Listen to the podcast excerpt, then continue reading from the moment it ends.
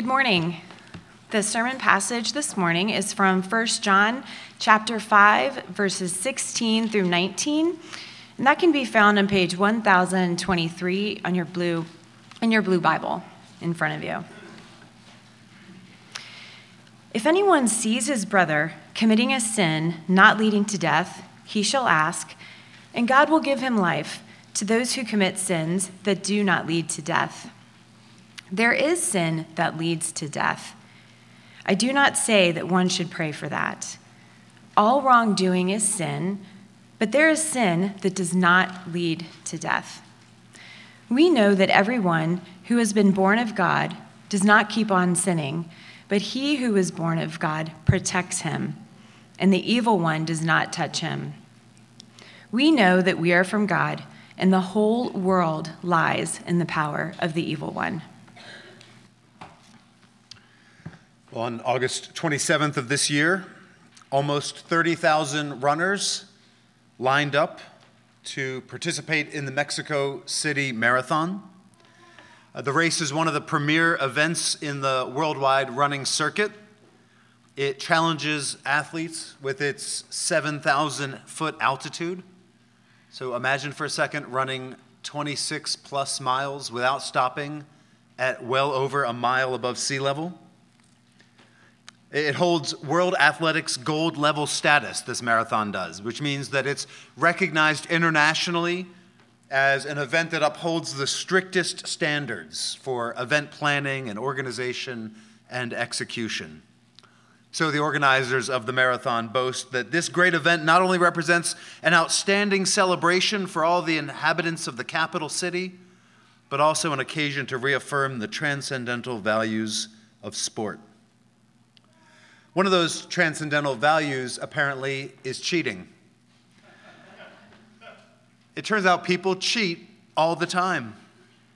In 2018, over 3,000 runners were denied their finishers' medals because they failed to pass the checkpoints that are set up every five kilometers along the course.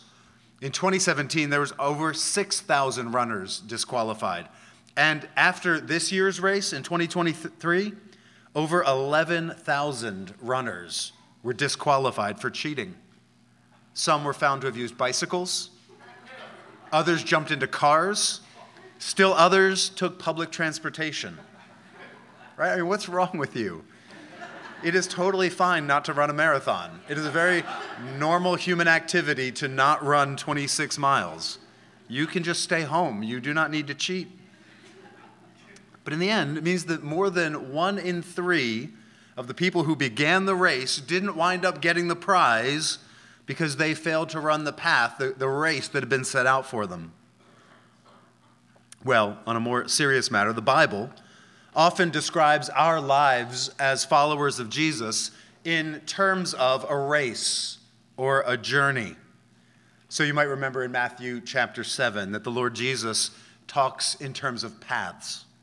He says that we're all on a path, either a broad, easy path that leads comfortably and quietly to destruction, or Jesus says we're on a hard, a narrow path that leads ultimately to life.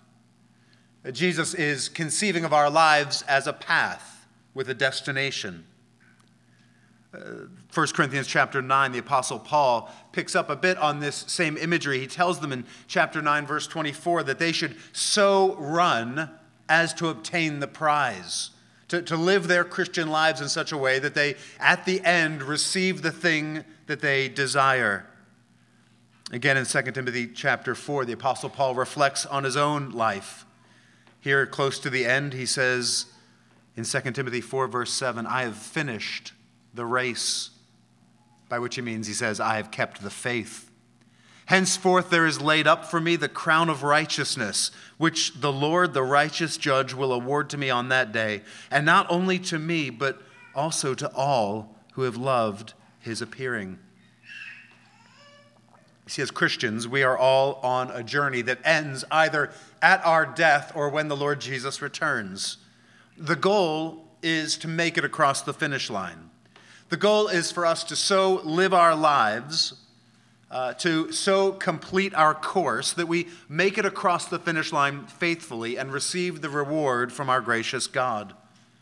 We want to end our lives faithfully, walking with the Lord Jesus.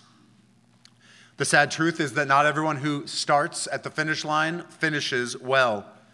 There are, in the words of the, the hymn, many dangers, toils, and snares along the way. In 1 John, the apostle tells us about the world, the flesh, and the devil conspiring to oppose us at every step on our pilgrimage. And so the apostle Paul, in one of his letters, talks about those who shipwreck their faith. In, Hebrews 10, we read about those who shrink back from the faith and are destroyed. And if you've been here for this series of sermons in the book of 1 John, you know that this was a very live issue for the church to which John was writing. The congregation had just experienced a split of sorts. False teachers had come into the church and attempted to deceive the believers there. John tells us about them in 1 John 2:26. They were teaching all sorts of doctrines and encouraging all sorts of practices that flew in the face of what the apostles had taught this church. And so when the congregation ultimately rejected these false teachers, they and some of their followers left. And so John was writing to strengthen, to encourage, to embolden these faithful church members that they, that they had done the right thing, that, that by staying faithful to the message that the apostles had proclaimed to them, uh, that they had made the right choice. John wants them to have assurance to know that they're on the right side when it comes to spiritual matters. So last time we were in 1 John, the apostle gave his readers his reason for writing. He says in chapter 5, verse 13, I write these things to you who believe in the name of the Son of God, that you may know that you have eternal life.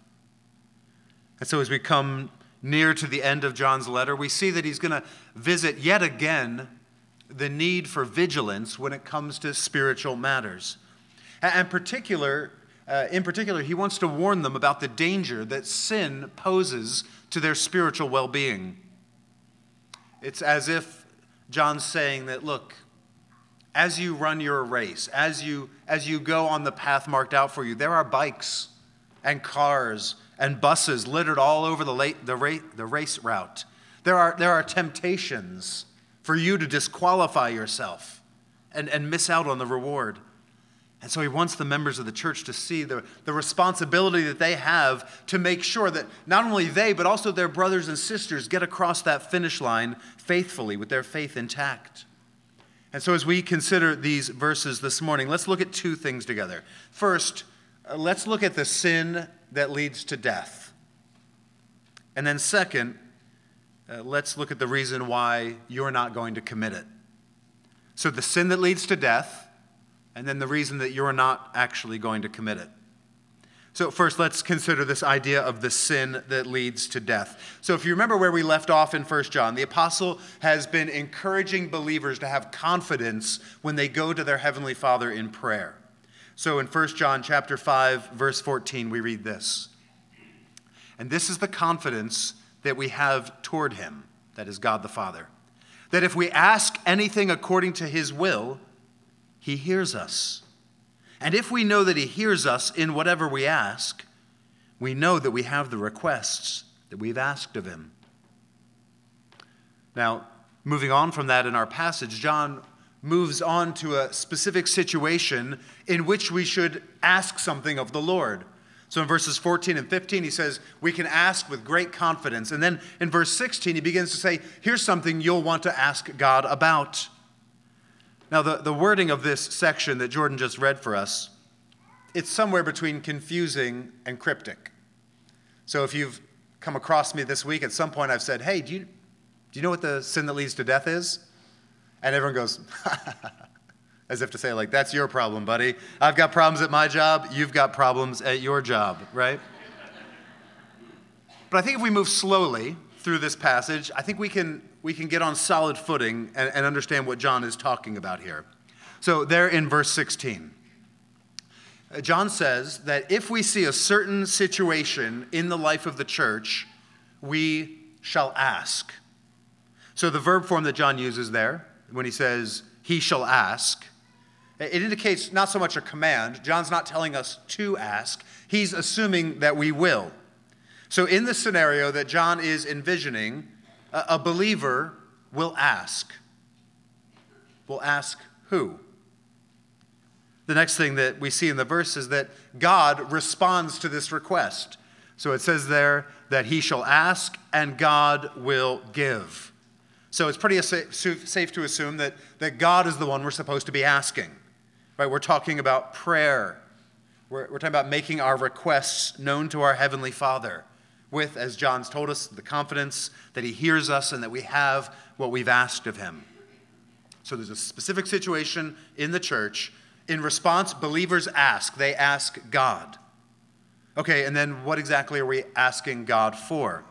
Again, if you look at verse 16, what God does in response to these prayers, to the asking, is that God will give life. It says that God will give him life. So we know God hears us. We know that we already have whatever we ask according to his will. And in this case, we're asking God to give someone life. And so, in response to that prayer, God gives it. Okay, so then to whom is God giving life? Well, there at the beginning of verse 16, you see that it's the brother or his brother. So don't get too hung up on gender there. Uh, John's not saying males, he's just saying someone in the church, brother or sister. So if you see your brother or your sister doing something, John's saying, you should ask God, and God will, in response, give him or her life. Okay, so what's going on in someone's uh, life? What scenario is prompting this prayer that we ask God to give our brother or sister life?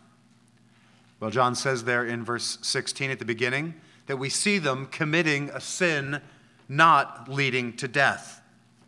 So, there at the beginning of verse 16, if anyone sees his brother committing a sin not leading to death, he shall ask. And then again in the middle of the verse, he, he says the same thing. Right? If anyone sees his brother committing a sin not leading to death, he shall ask, and God will give him life. To those who commit sins, John repeats it again, that do not lead to death. Right? And just in case you didn't get the point, there in verse 17, he says, All wrongdoing is sin, but there is sin that does not lead to death. Now, that implies that there is a sin that does lead to death, right? If John says, look, there's a sin that doesn't, seems to indicate that there's also a sin that does. And in fact, at the end of verse 16, John affirms that for us. He says, There is a sin that leads to death. I do not say that one should pray for that. Okay, so the situation is uh, you see a brother or sister in the church, they're committing a sin. It happens to be a sin that doesn't lead to death. Now, that's a bit confusing. Uh, the Bible tells us that God created the world as a place of beauty and blessing. In the world that God created, everything flourished, and there was no pain, there was no death. But when the first human beings, when Adam and Eve disobeyed God, when they sinned, they brought the curse of death and futility on our world.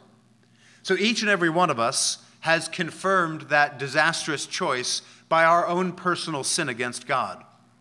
So our pride, our jealousy, our anger, our selfishness, right? We are, we are all deserving heirs of that same legacy of death. And in fact, as you know, we all die. So, in that sense, there is no sin that doesn't lead to death. All sin brings death in that sense. That seems to be what John's pointing at there in verse 17 when he reminds us that all wrongdoing is sin. Right? God is completely holy and utterly just. So there is no indiscretion, no injustice, no immorality that escapes his notice and withstands his judgment. John says there in verse 17 all wrongdoing is sin. There is no wrongdoing so small that it doesn't matter, that it doesn't qualify as sin. In that sense, all sin is the same, and all sin leads to death. And yet, However, John does seem to expect that his readers will understand him when he tells them that there are actually different kinds of sin sin that does lead to death and sin that doesn't. And perhaps the best path forward is to see if we can figure out what John means by a sin that leads to death, right? That he mentions there at the end of verse 16. Now, there have been a bunch of different uh, possible answers or solutions to that question that have been offered. Uh, some people have said that when John talks about the sin that leads to death, he's talking about a sin that is so egregious, so offensive to God, that God responds by taking that person's life immediately as a response. And that sounds harsh, but that wasn't actually unknown in the time of the early church. Or think about how Paul warned the church in Corinth uh, about their conduct at the Lord's Supper, saying that some of them were getting sick and even dying because they were dishonoring the Lord's table. Think about Acts chapter 5, where Ananias and Sapphira lie to the Holy Spirit and immediately die as a result. Think about Acts chapter 12, where King Herod is struck down for accepting worship and glory uh, from the crowds. Those are sins, and they definitely led to death. But that's most likely not what John's talking about in our passage. When John talks about life and death in his letter, he is always talking in, in terms of spiritual life and spiritual death. If he were talking about this kind of physical death, it would be hard to understand even really what he's telling the church here. It would seem like his point is hey, if someone sinned and died, you don't need to pray for them, which presumably the church already knew. Others have suggested that John is referring to the distinction that we see in the Old Testament law between unintentional sins, things that, that a, a, a, one of God's people might do sort of by accident or without knowing, and on the other hand, sins that are committed with a high hand. That is to say, a, brazen or defiant sin. And while that's possible, there's, there's really nothing that John says in this passage that would lead us to think that that's what he's talking about. Uh, most likely, I think the best thing that we can do, and I would just say, like stepping back, this is generally a helpful thing to remember whenever you're trying to understand a difficult passage in the Bible, is, is to try to place it in its larger context. So, most irresponsible interpretations of Scripture begin with wrenching a difficult statement out of context and then giving it a meaning that has nothing to do with the rest of the book in which it's contained. But generally, human beings don't just sort of drop random and disconnected ideas into the midst of their writings. And so, if we step back for a second and look at the larger context of 1 John and try to put this sin that leads to death uh, into that context, I think we can sort of figure things out here. So, John's main concern in this letter, right? He's been addressing a church where false teachers and their followers have just defected. And he's writing to make sure that the remaining church, the ones who were still faithful to the confession that Jesus is the Son of God, the Christ come in the flesh to save us, right? This was the, the church that was still fighting against sin in their lives, confessing sin, committing themselves to obeying the Lord and his commands. This was a church where the, the people were still loving one another, caring and meeting each other's needs uh, in the congregation. John wants these people to have confidence that they have life. And he wants them to know that the people who have denied Christ, uh, the people who, who have refused to obey his commands, the people who show no love for the people in the church, John wants the congregation to know that those people who left, they don't have life because they don't have Jesus. Remember, this is what we've already seen in 1 John, in chapter 3, verse 14. John says, We know that we've passed out of death into life because we love the brothers. Whoever does not love abides in death. In 1 John 5 12, whoever has the Son has life. Whoever does not have the Son of God does not have life. I think in that larger context, it would seem that what John means by a sin that leads to death is not sort of one discrete action or even an attitude that one might unintentionally commit or sort of slip into. But rather, the sin that leads to death is one or more of the following things. A, a self conscious and deliberate denial that Jesus is the Son of God, the Christ who's come in the flesh to save us, or, or, or a settled and unrepentant decision to ignore God's commands. Or a, uh, an unwillingness to love brothers and sisters in the church. I think, in short, the sin that leads to death is the behavior of the false teachers, the very things that John's been speaking about for this whole letter. Right? He, the, very, the very things that these deceivers were trying to get the church to embrace. Those things lead to spiritual death because they're a rejection of Jesus himself. They're, they're, they amount to rejecting his identity and his lordship over them and, and his people. Uh, these things are sins that lead to death, not because they're so bad that they can't possibly be forgiven. Thank God we can be forgiven for lacking love for one another and for disobeying God's commands. These sins lead to death, not because they're so bad that they put us outside the realm of God's grace, but because by the very nature of them, they cut you off from the one who can save you. To reject Jesus is to reject the grace that we need to be forgiven. And so that sin leads to death. So, what does that mean for us then? I think this is a call to vigilance. All wrongdoing is sin. Uh, all sin is serious and carries death along with it. Again, remember, uh, we're, we're all guilty of all manner of sin. Back in chapter 1, John says, If we say we have no sin, we deceive ourselves, and the truth is not in us. If you think about it, we've all committed all of the sins that John's been talking about in this letter. Right? We're all guilty of committing the kinds of sins that lead to death. Right? We all violate God's commands. We've all loved things more than we've loved the Lord Jesus, right? Treating him as if he were something less than the Son of God. We're all selfish at times, indifferent, judgmental. We've all robbed our brothers and sisters of the love that they deserve from us.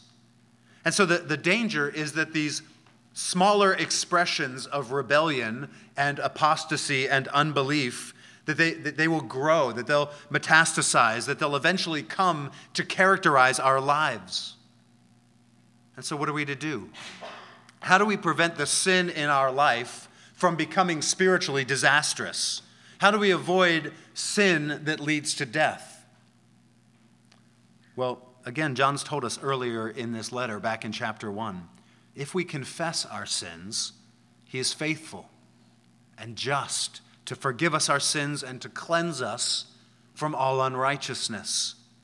So we confess our sin, confident that Jesus, the Son of God, took on flesh and died as an atoning sacrifice for us. That he gave up his life on the cross for us as a substitute. That he took our punishment on himself there. And so there's now a remedy, there's a cure for sin.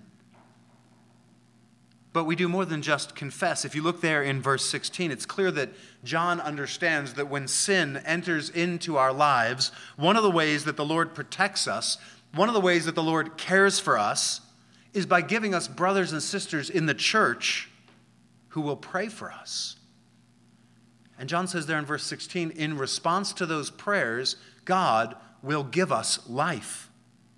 He will bless us with repentance with growth, with, with change, as he hears the prayers of our brothers and sisters on our behalf.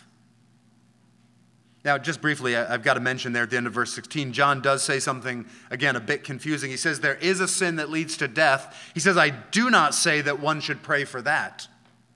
Right? We don't often see the Bible telling us not to pray. Right? So this sounds strange to us. But just notice, John actually isn't telling the church not to pray. He's not saying don't pray for the people who've, who've left, right? Don't pray for these people whose sin leads to death. He's simply saying that that's not the kind of prayer he's talking about.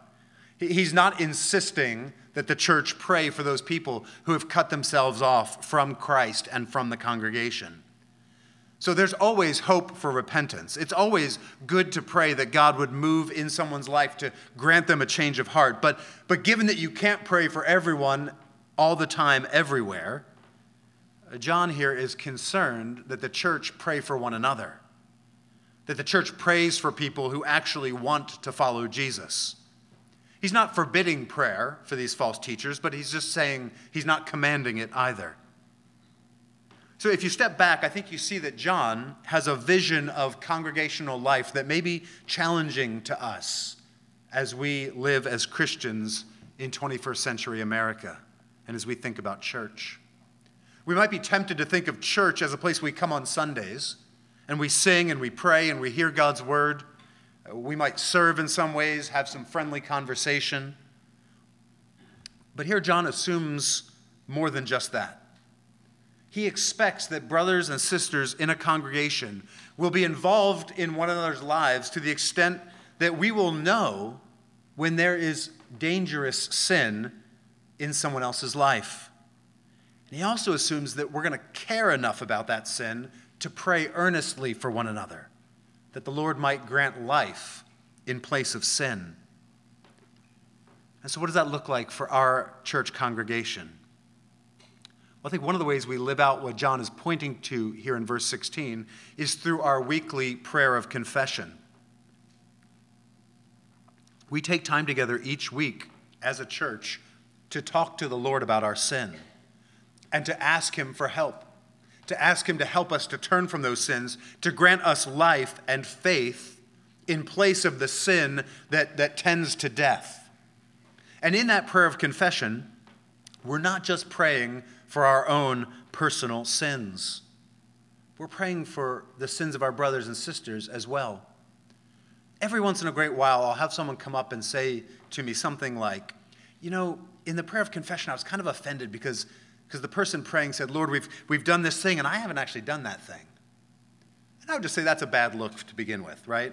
Like, that's generally not the posture you want to sort of enter prayer with. But even if that is in fact true of you, if, if someone leading the, the prayer of confession happens to confess a sin that, that you maybe haven't committed in the past week, well, if someone in your church family did, then we have a corporate identity and we go to the Lord together and we say, Lord, we have sinned. Even if I'm personally not responsible for that sin, I so love my brother and sister. I'm so connected to them spiritually that I can come before the Lord together with everyone else and say, We have sinned in this way.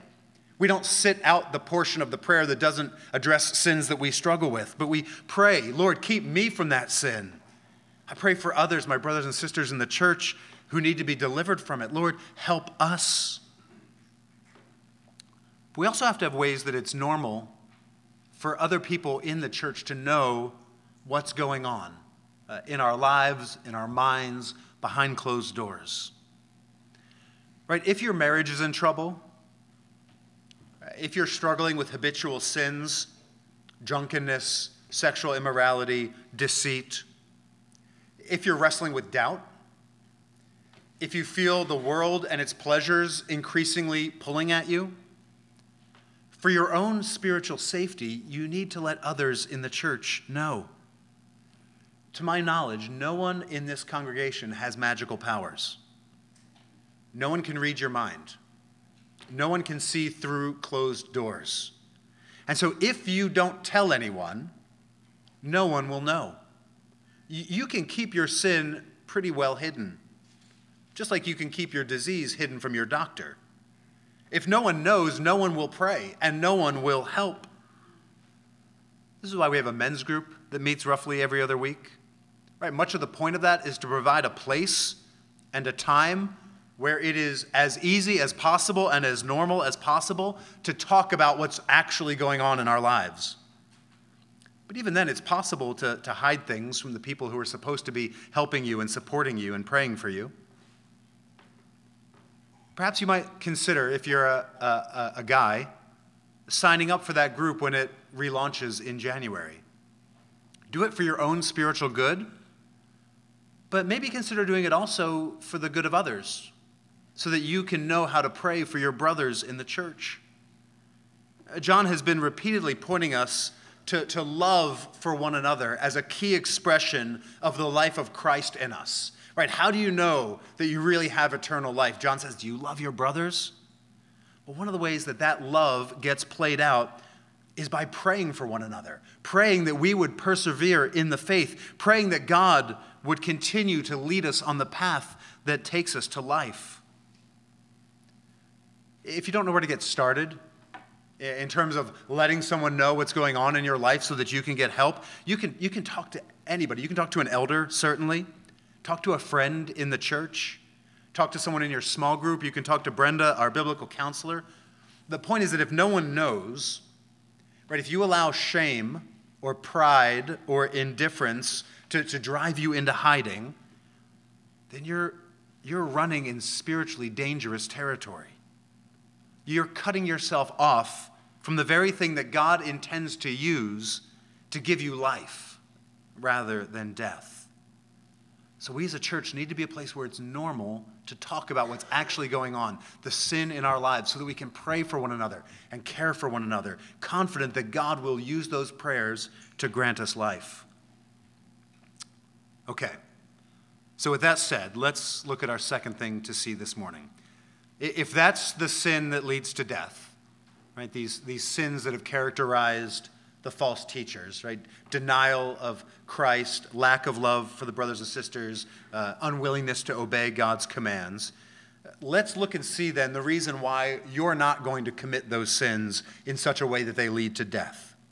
So, again, we've already begun to touch on this with the emphasis that John places on prayer. But there in verses 18 to 19, we see the apostle zooms out and he shows us that, that our spiritual well being, our perseverance in the faith, our continuing our race, staying on the path, experiencing life rather than death, it's actually part of a much larger, bigger, cosmic spiritual struggle. John sets the stage for us there in verse 19. He says, We know that we are from God, and the whole world lies in the power of the evil one. There are two sides. John says the world lies in the power of the evil one. We know from other scriptures that Satan blinds people so that they can't see the glory of God in Christ. Satan snatches the gospel word out of people's hearts so that they don't believe it. Uh, Satan deceives and hinders and attacks. And so John is reminding us that that there's nothing out there worth envying. The world, those false teachers, those disciples that went out after them, don't think that they have it better. Don't think that it might be better if you were in their camp. John says they've gone out into the world. The whole world lies in the power of the evil one. Friend, if you're not a follower of Jesus, you need to understand that God's word presents us with a world that is binary it's broken up into to two parts. There are only two kinds of people, according to verse 19. Uh, on one hand, you have those who are born of God, those who have turned from their sins and put their trust in Jesus, God's Son. And on the other hand, you have those who belong to the world, the world that lies in the power of the evil one. So that's not to say that if you aren't a Christian, you self consciously love and follow the devil. Rather, it's to say that, that that is the default setting of every human being. Uh, we have all sinned, and we inherit death and slavery to sin as a result. But, friend, the good news this morning is that God loved the world enough to send his own son to save you from sin and death, to deliver us. Jesus gave up his life on the cross, taking on himself the sin and the punishment that his people deserved. And Jesus rose from the dead in victory, demonstrating that his sacrifice was acceptable to God and proving that he is able to save us. And so there's nothing that you need to do to get out of that, that first group the whole world lies in the power of the evil one. And to get into that second group, right, those who are born of God, right, there's no, there's no good work you need to perform in order to earn your way from one camp into the other. There's no amount of cleaning up your act that's required of you before you, you leave one camp and go to the other. Even today, right now, God extends salvation to you uh, through his Son. You can be, in John's words, born of God. You can be sheltered from the devil who seeks to do you permanent spiritual harm. All you have to do is turn from your sin. Right? The Bible calls that repentance. And put your trust in Jesus. If you have questions about what that means, or if you want to talk more uh, with someone, I'd encourage you not to let that, that rest and linger, but actually to pursue that vigorously as soon as possible. Talk to the person who invited you to church this morning. You can talk to anybody that you've seen up here today. You can come talk to me after the service. All of us would be delighted to tell you more about what it means to be saved through faith in Jesus. We see that John contrasts the world to his readers. Right? The world lies in the power of the evil one. But he says, We, there in verse 19, John associate, associates himself with the church and its members. He says, We know that we are from God. We know that we are from God. We're not, John says, under the power of the evil one. You can see why we need this assurance, right? John has raised the specter of sin that leads to death but he trusts that the church is safe, that they are from God. Well, how does John know that? Why can he have that confidence? Well, because of the three tests that he's been putting forward throughout his letter. Because John knows that these church members love one another. He knows that their lives are marked by obedience to God's commands. And he knows that they've held firm to the confession that Jesus is the Son of God come in the flesh to save them. And so, here at the end of his letter, John is telling them essentially that after having gone through all the evidence, even though they are weak, even though they are you know, prone to stumbling, even though they have sin that they need to confess, they love and they obey and they believe. And so, John says, we know that we're from God. You can imagine how much that would have meant to this church to hear the apostle tell them that. There in verse 18, we have this wonderful promise that applies to everyone who is from God. It says there, We know that everyone who has been born of God does not keep on sinning, but he who was born of God protects him, and the evil one does not touch him. So, everyone born of God, everyone who has received new spiritual life as a free gift from God, that person's spiritual life is characterized by the fact, John says there, that they do not keep on sinning. So, we've seen this throughout John's letter. He particularly hammers it back in chapter 3. We saw there that it doesn't mean that we don't sin anymore. It doesn't mean that we don't have any besetting sins with which we struggle throughout our lives, but it does mean that we have a transformed relationship with sin. Sin no longer characterizes us. We no longer live for it. We no longer love it, but we confess it and we turn from it. We don't keep on sinning, as John says there in verse 18, because if we kept on sinning, that would lead to death. That's what the evil one wants. That's his desire. That's his design. That's what he accomplishes in the lives of the people that, that lie under his power. But praise God, there in verse 18, John says that the evil one doesn't touch the person who's been born of God. He says there at the end, the evil one does not touch him. He might harass, he might tempt, he might attack, but he cannot do real spiritual harm to any one of God's children. Why not? Well, John tells us there in the middle of verse 18, it's because we are protected by he who was born of God. It could be that John's talking about a fellow believer there, like back in verse 16, a, fellow believer who prays on our behalf. But it seems more likely that, that he who is born of God is referring to the Lord Jesus himself. God protects us, and that protection comes in the form of a person it comes as a, the gift of the Lord Jesus himself. There's not one spiritual blessing, there's not one ounce of spiritual protection that we can seek apart from the Lord Jesus. But in him, we are protected, and the evil one cannot touch us. The takeaway for those who are in Christ is clear. We are not on our own. God has not left you to your own devices. Your eternal good is not hanging in the balance this morning. The danger that we face is real. There is a sin that leads to death.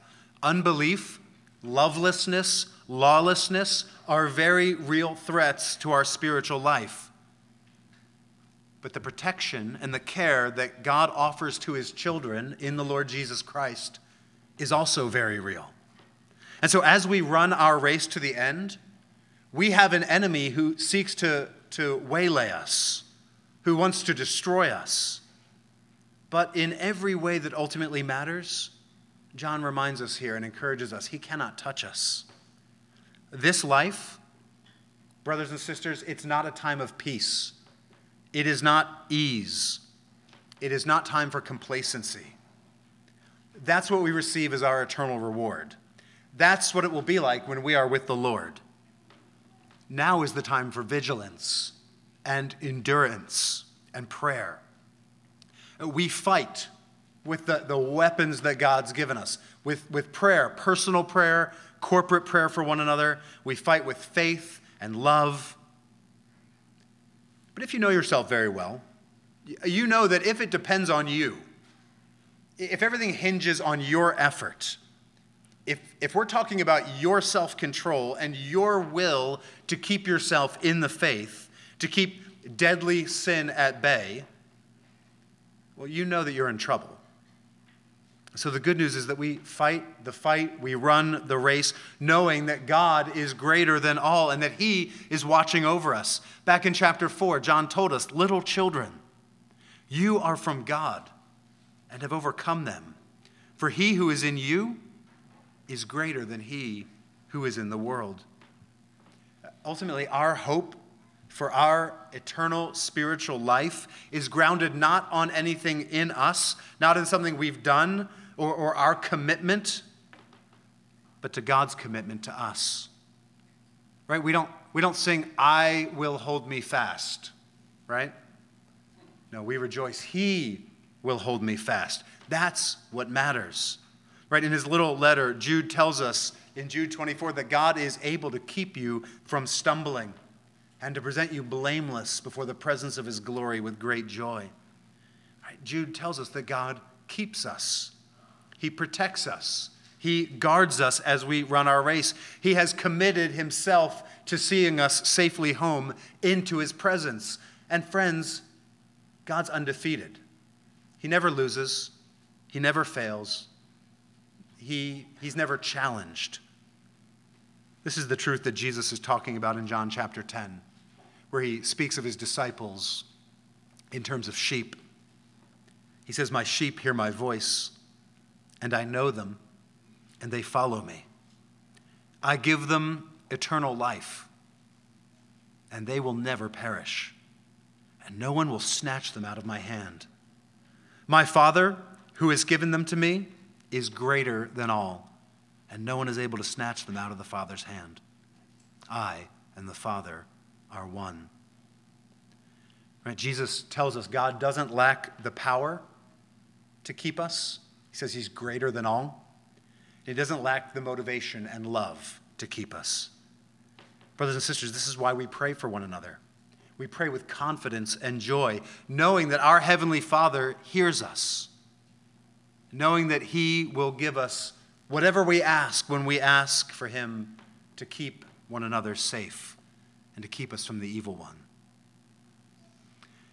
And one of the ways that God extends this protection to His people, one of the ways that He, he manifests it in our lives to, the, to those who are born of God is, is through the weekly celebration of the Lord's Supper. It's a great gift to us as we persevere in the faith, as we run our race. This is, this is something like a, a water station along the route. It's here that we live out the faith that overcomes the world and the evil one, as John puts it in 1 John 5 5. As we come to the table, we examine ourselves. We confess the wrongdoing in our life we commit ourselves afresh to obeying God's commands, and we ask God to give life to his people in place of their sin. Here we confess that Jesus is the Christ, that he is the Son of God who took on flesh, that he offered up his body and he offered up his blood on the cross in order to save us. And here at the table, we affirm our love and our care and our affection for one another in this church family. Uh, we acknowledge that we are a body together and we commit ourselves to one another in love. And in doing those three things, we are living out the spiritual life that God gives to his people. Uh, we are, we are demonstrating that we are, in fact, born of God because that's what people who are born of God do. They confess the truth, they hate their sin, they love each other.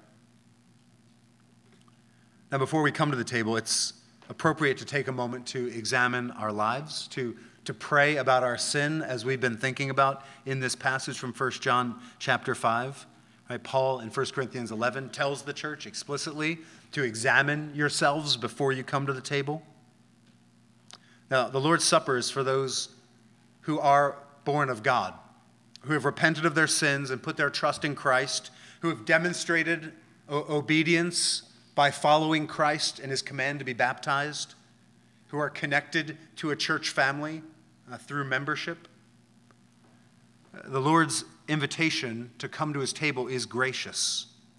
So he doesn't extend it to you on the basis of how good your week has been, but on the basis of how good Jesus is. So the, the Lord's table is not a performance review where you kind of look at how you did this week in terms of sin and love and faith and, and decide whether you're worthy to come to the table or not. This is a meal for sinners who have been saved by grace, but it's not something to be taken lightly. So if you know yourself not to be a Christian, then this meal actually isn't for you, at least not yet. So instead of coming forward now, we'd encourage you to use this time to think about your need for a Savior, your need to be born of God. Uh, we would love nothing more than to welcome you to this table at some point in the future after you put your trust in Christ. If you claim to be a follower of Jesus, but your life is, is inconsistent with what we've been seeing in 1 John, if your life is marked by sin that you have no intention of turning from or, or repenting of, if you hold bitterness and hatred in your heart towards a brother or sister and you have no intention of turning from it, well, you must do what Christians do, and that is repent. Confess your sin to the Lord and turn your back on it. And only then come to the Lord's table. This is a meal for sinners, but it's a meal for repentant sinners. And so we'll take a, a moment now to confess our sin to the Lord. We'll have a time for sort of quiet reflection and, and personal prayer. And then I'll lead us in a corporate prayer of confession where we can pray for each other, knowing that God hears us and will give us life. And then we'll, we'll sing together and we'll celebrate. So let's pray.